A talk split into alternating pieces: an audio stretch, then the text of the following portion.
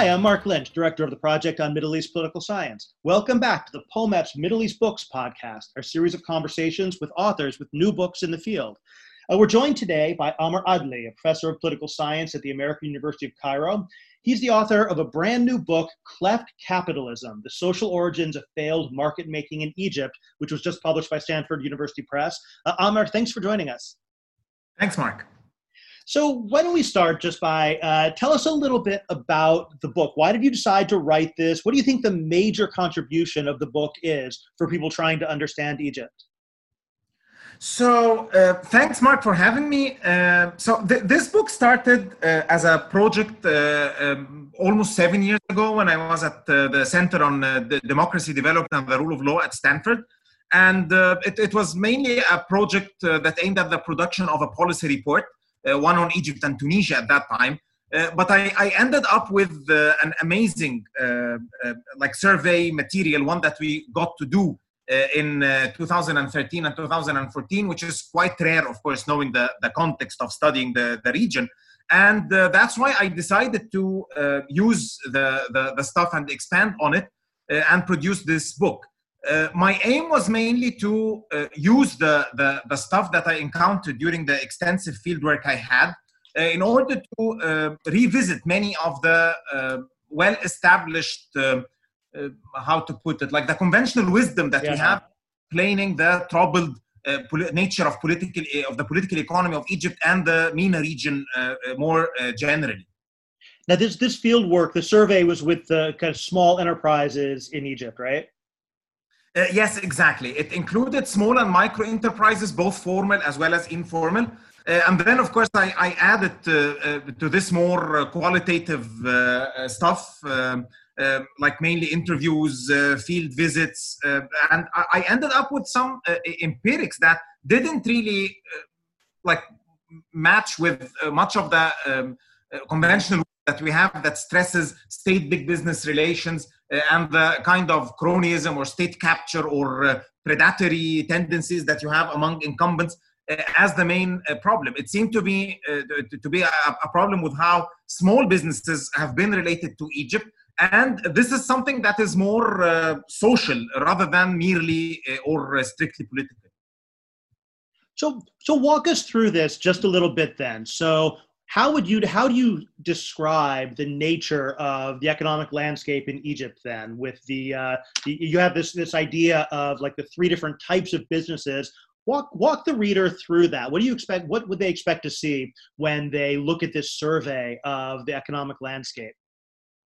So um, the the point that the, the main argument is that uh, we have um, three business systems in, in Egypt in reference to rules, uh, formal as well as informal, uh, uh as well as mixes of the two, that according to which different business establishments have been operating. And the crucial thing really is how their access to uh, physical and financial capital has been regulated.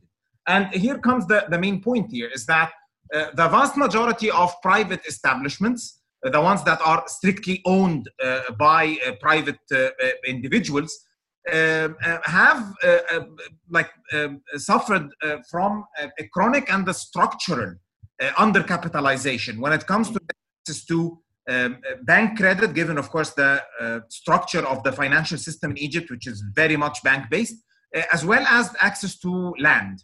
Uh, and uh, uh, these came up as the main problems that faced many of the entrepreneurs that we or that, that I, I met during the fieldwork and, and afterwards. And it, it didn't seem to me that the problem was the lack of a Weberian like ethic.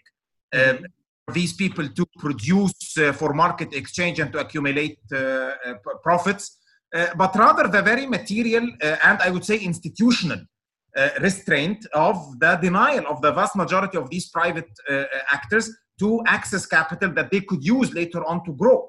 And of course, this later on led me to rethink uh, many of the uh, assumptions that you have in neoclassical institutionalism, where market in, uh, constitution is one that d- depends heavily on the uh, firm establishment of private property rights because it seemed to me that the problem was rather the access to uh, capital that could enable this growth. So the enabling of this early, uh, what we may uh, borrow from the like from the classical Marxism, enabling this primitive accumulation for the creation of market actors that could enable the rise of markets because it's it's very it, it ends up becoming very uh, uh, unrealistic that we imagine that we can in markets and later on engender market actors and I, I looked into uh, the extensive uh, economic sociology literature that was produced on uh, East and Southeast Asia, including China. And there's this amazing stuff that appeared in the last 20 years uh, uh, that um, shows clearly how social and political embedded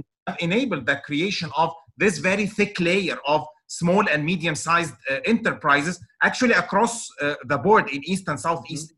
In countries that we deem as developmental miracles or success stories or, or whatnot.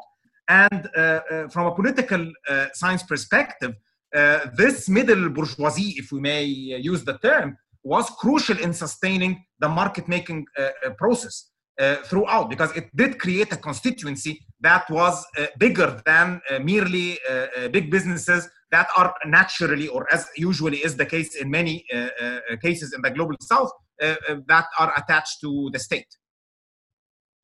So you talk about these three different systems uh, that uh, that you see, like the governing the the these different types of firms, and um, and the problem that you then see this the the title of the book, cleft capitalism, or you know this problem of the missing middle.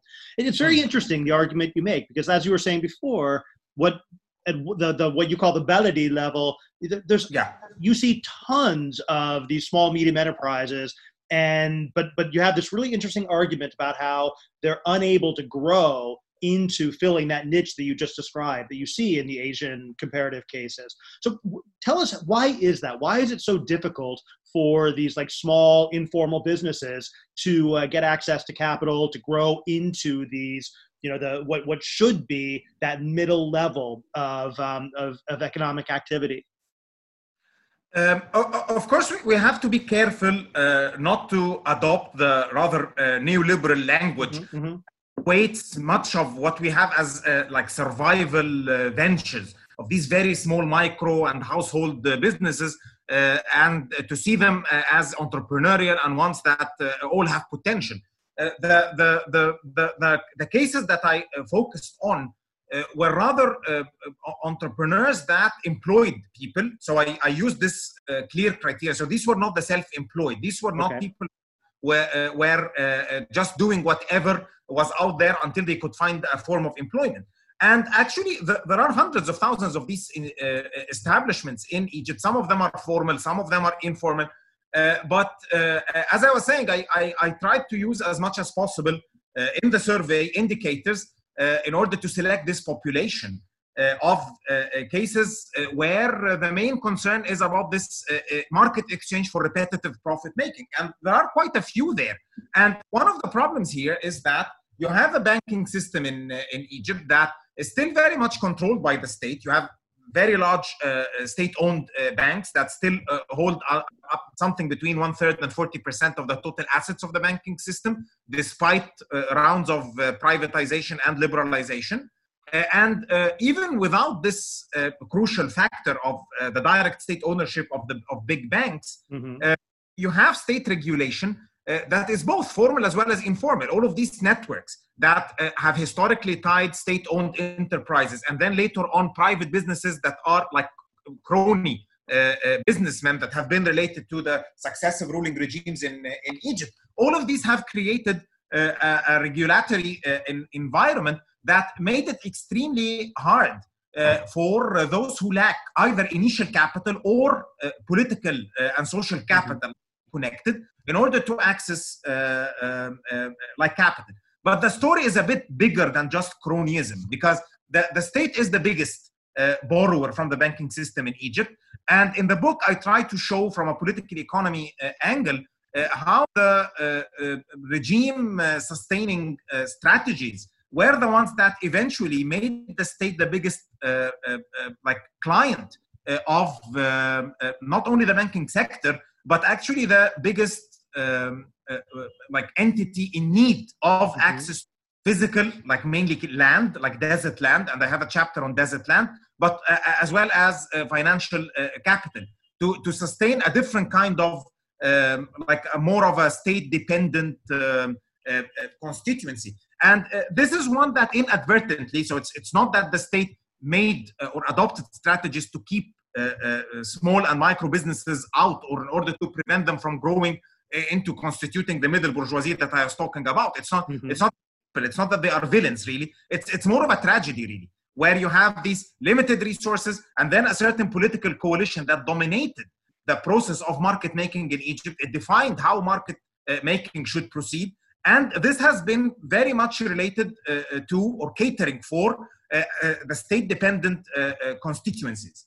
Many of them were, were simply not cronies or, or captors, but rather uh, uh, low paid uh, like civil servants and their families etc but this is how the state ended up with a chronic fiscal crisis that could also that could only be uh, sustained by uh, borrowing from the banking sector. And this created these rules that raised the barriers pretty much to uh, the like smaller businesses that were completely cut off not only economically but politically as well the, the, the numbers that you cite about uh, where Egypt stands in terms of um, in terms of these kinds of loans to small enterprises is really quite striking, even in comparison to other MENA countries. Yeah.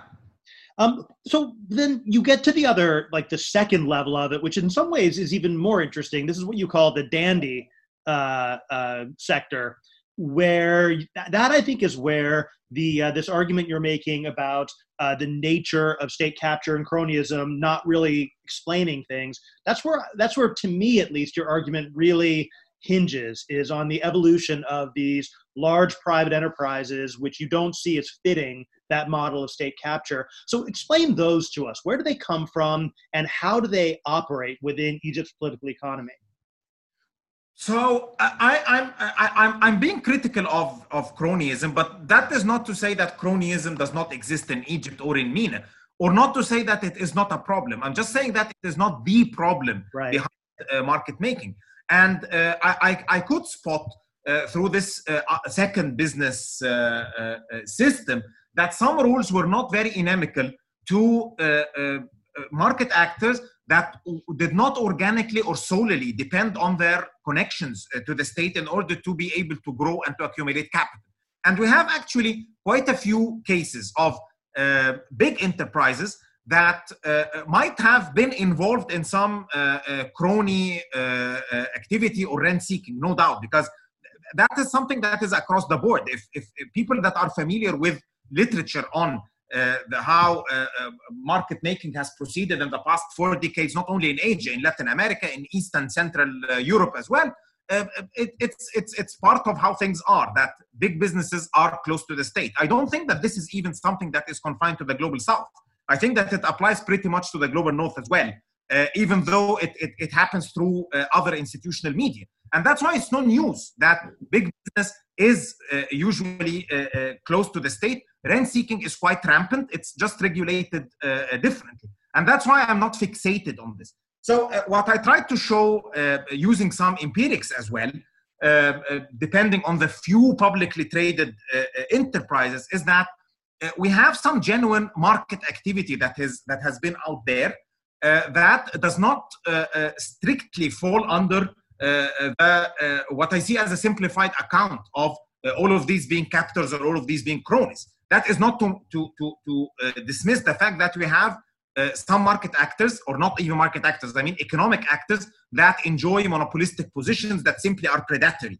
Uh, uh, that, that I'm not saying so. I'm just saying that we do have other more genuine market actors, and I tried as much as possible to show this classification in a very nuanced way because I'm, I'm, I'm, not there to destroy the crony capitalism literature at all. I'm just trying to uh, like be uh, critical by showing its limitations engaging with it uh, rather in a, in a constructive manner. I'm not trying to dismiss it or to destroy it completely because I, ironically, I, I, have engaged with it rather positively in, in the first part of my career. I have a, like seven uh, articles that are cited in the book and then that, are, that I critique together with the other literature. Well, there's nothing like a good auto critique. Yeah. um, so when thinking about the politics of this, Um, the chapter or chapters where you talk about the Nazif government and this uh, and and its attempts at uh, at reforming and restructuring the Egyptian economy, that seems to be where a lot of the trends you discuss really come together. Tell me about the Nazif government and its uh, what it was trying to do and how it did or didn't work in terms of reshaping the Egyptian political economy. So the, the Nazif government, of course, has become quite notorious because this was the last cabinet uh, uh under uh, Mubarak. Uh, that uh, well, technically, of course, we have another one that followed during yeah. the. but this was the cabinet that witnessed the 2011 uh, popular revolution that removed Mubarak, and the Nazif government has been related to what was called the succession project. the political attempt at passing power from Mubarak senior to his son, to Mubarak junior and uh, I, I, gave this account that uh, for many Egyptian um, colleagues of mine was rather uh, like heretical. It, it, was a bit of a heresy because uh, I, what what I tried to show was that uh, these were not simply uh, corrupt people that were self-serving. They were definitely self-serving, by the way. And I, I give examples that it's. I'm not saying that they were not. I'm just saying that there was a bigger political as well as an economic project because this was the very first time since 1952 that we have uh, uh, big businessmen that are so much politically empowered to the extent that they dominate uh, decision making in certain areas. They were not the ones that dominated the state because they had other co- components of the state elite uh, uh, that they had to contend with, and they eventually lost their battle against these people. But mm-hmm.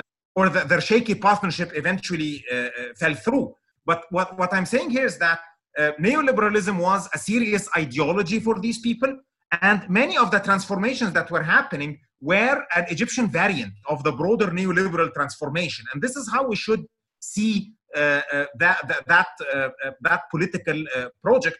That eventually, of course, either I don't know, either by like I'm not sure whether the revolution was against it per se, but definitely uh, these people and how they were related to the state was uh, one cause uh, uh behind why people were so much dissatisfied with Mubarak, especially during the last uh, decade. But uh, you have a subtitle in, in the chapter on the Nazif government where I'm saying under the neoliberal sun. These people were under the neoliberal sun. They were drawn pretty much either from globalized big businesses uh, or they came from uh, technocrats who worked previously for the World Bank, for the IMF, for investment banks in London and New York.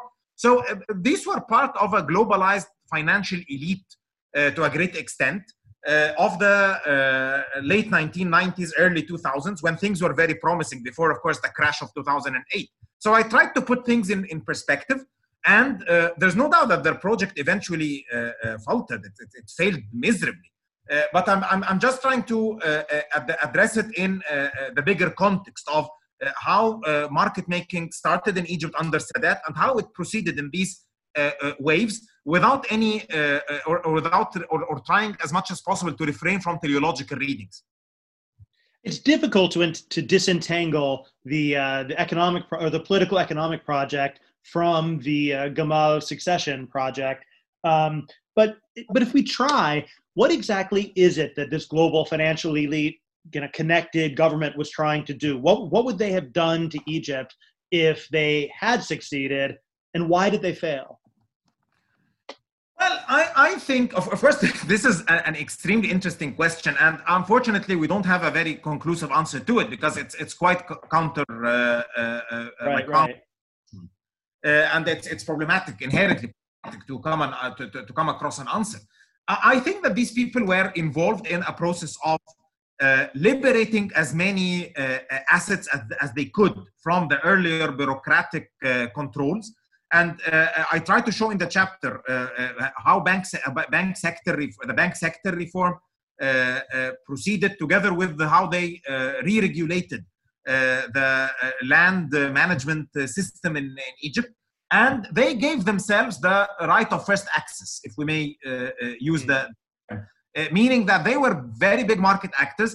Uh, there was a, a considerable um, confusion of or conflict of interest, to, to, to, to say the least. and that's why we, it's a story that is full of, of, of cronyism and rent seeking. But what I'm saying is that this was this is one part of the story. The bigger story is that these people were uh, pushing for the remodeling of how state market relations uh, uh, would uh, be made by privatizing state owned assets to a great extent and reintegrating Egypt into the global division of labor through the expansion of non oil exports and the attraction of foreign direct investment. And by the way, they made some uh, successes on these two fronts, especially if you compare the situation in Egypt, not nowadays, not after the COVID 19 crisis, but even before, like Uh, uh, as of 2016, uh, after the adoption of the IMF uh, program, uh, the Nazif people uh, like managed to do things much better.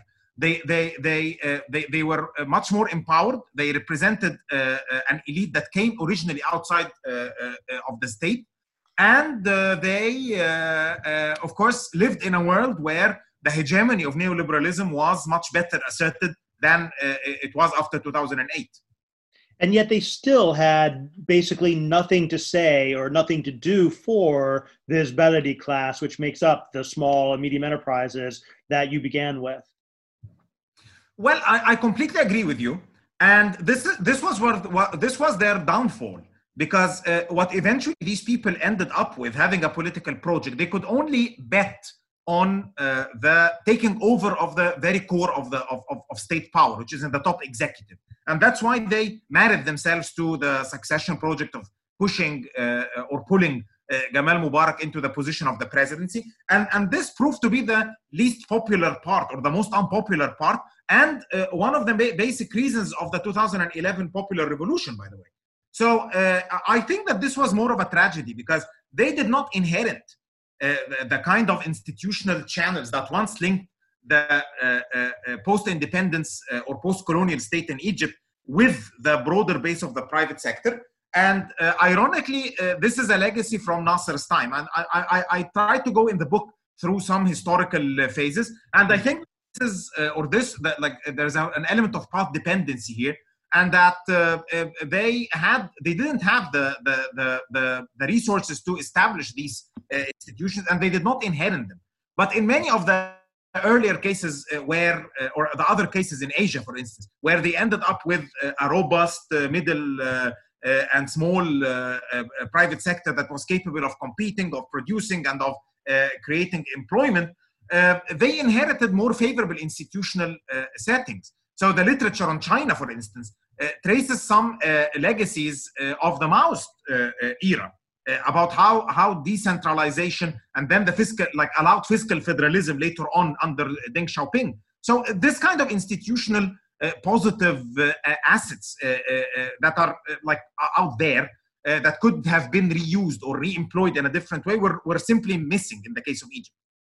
Now, one thing that, um, speaking of missing, uh, one thing that um, I was looking for a bit more in the book, and I didn't see as much as I expected, and I suspect perhaps intentionally, is the role of the military in the economy. And I was curious yeah. where that fits. And you talk about it in terms of land in the desert and that sort of thing.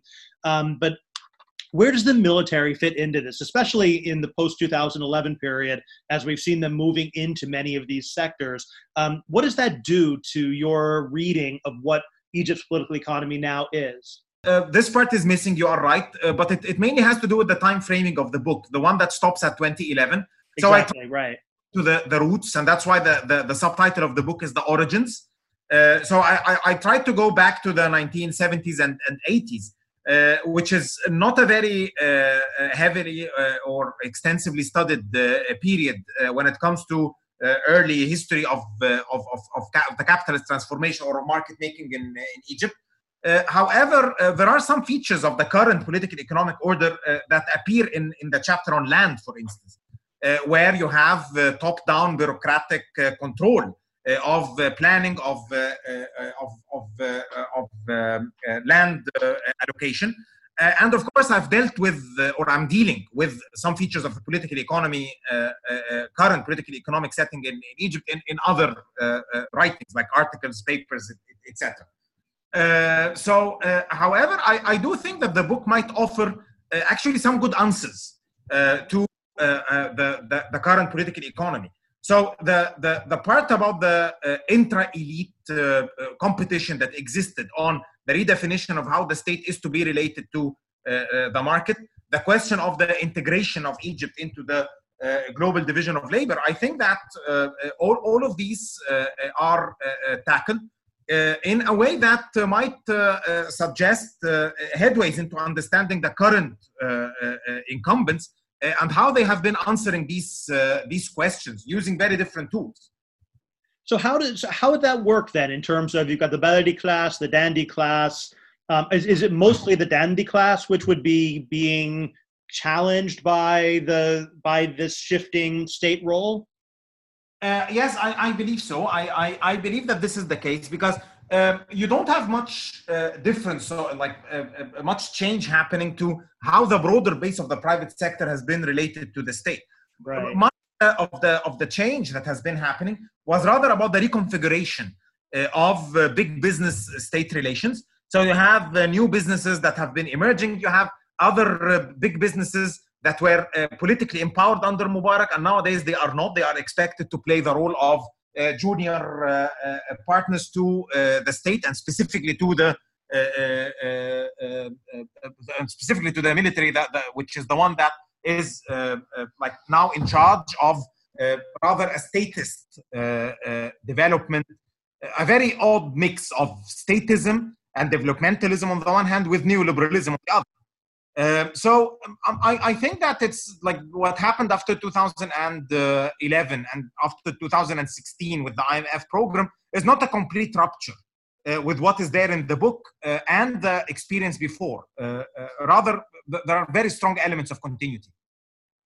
Now, one thing that I really like about the book is the way that you consistently throughout look for comparative perspectives from the global south. I think it, really is. Um, it's a really good thing. I think that uh, too many uh, kind of Middle East politics books um, they they draw their comparisons from within the region exclusively. So I, I, like the way you look at Latin America, you look at Asia, East Asia, uh, for for the for comparative perspective, and by doing that, you you're able to say at multiple points throughout the book that Egypt could have gone in a different direction, that it wasn't inevitable that uh, it that it developed the way that it did when you step back and you look at, uh, at, at the book and you look at Egypt's trajectory in that comparative perspective, do you think that the that it's too late now? Like, have have those doorways been closed forever, or are there still lessons from looking at this in comparative perspective that you think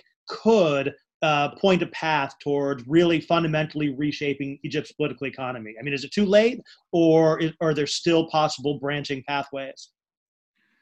Well, uh, I, I know that's a tough question, but uh, that's that's a very tough question because I, I think it's too late uh, uh if if we are uh, uh, aiming at putting Egypt on on a trajectory that has been defined pretty much on uh, like this globalization or neoliberal globalization or in neoliberal globalization terms because uh, the overall project uh, uh on a global level is not doing very well.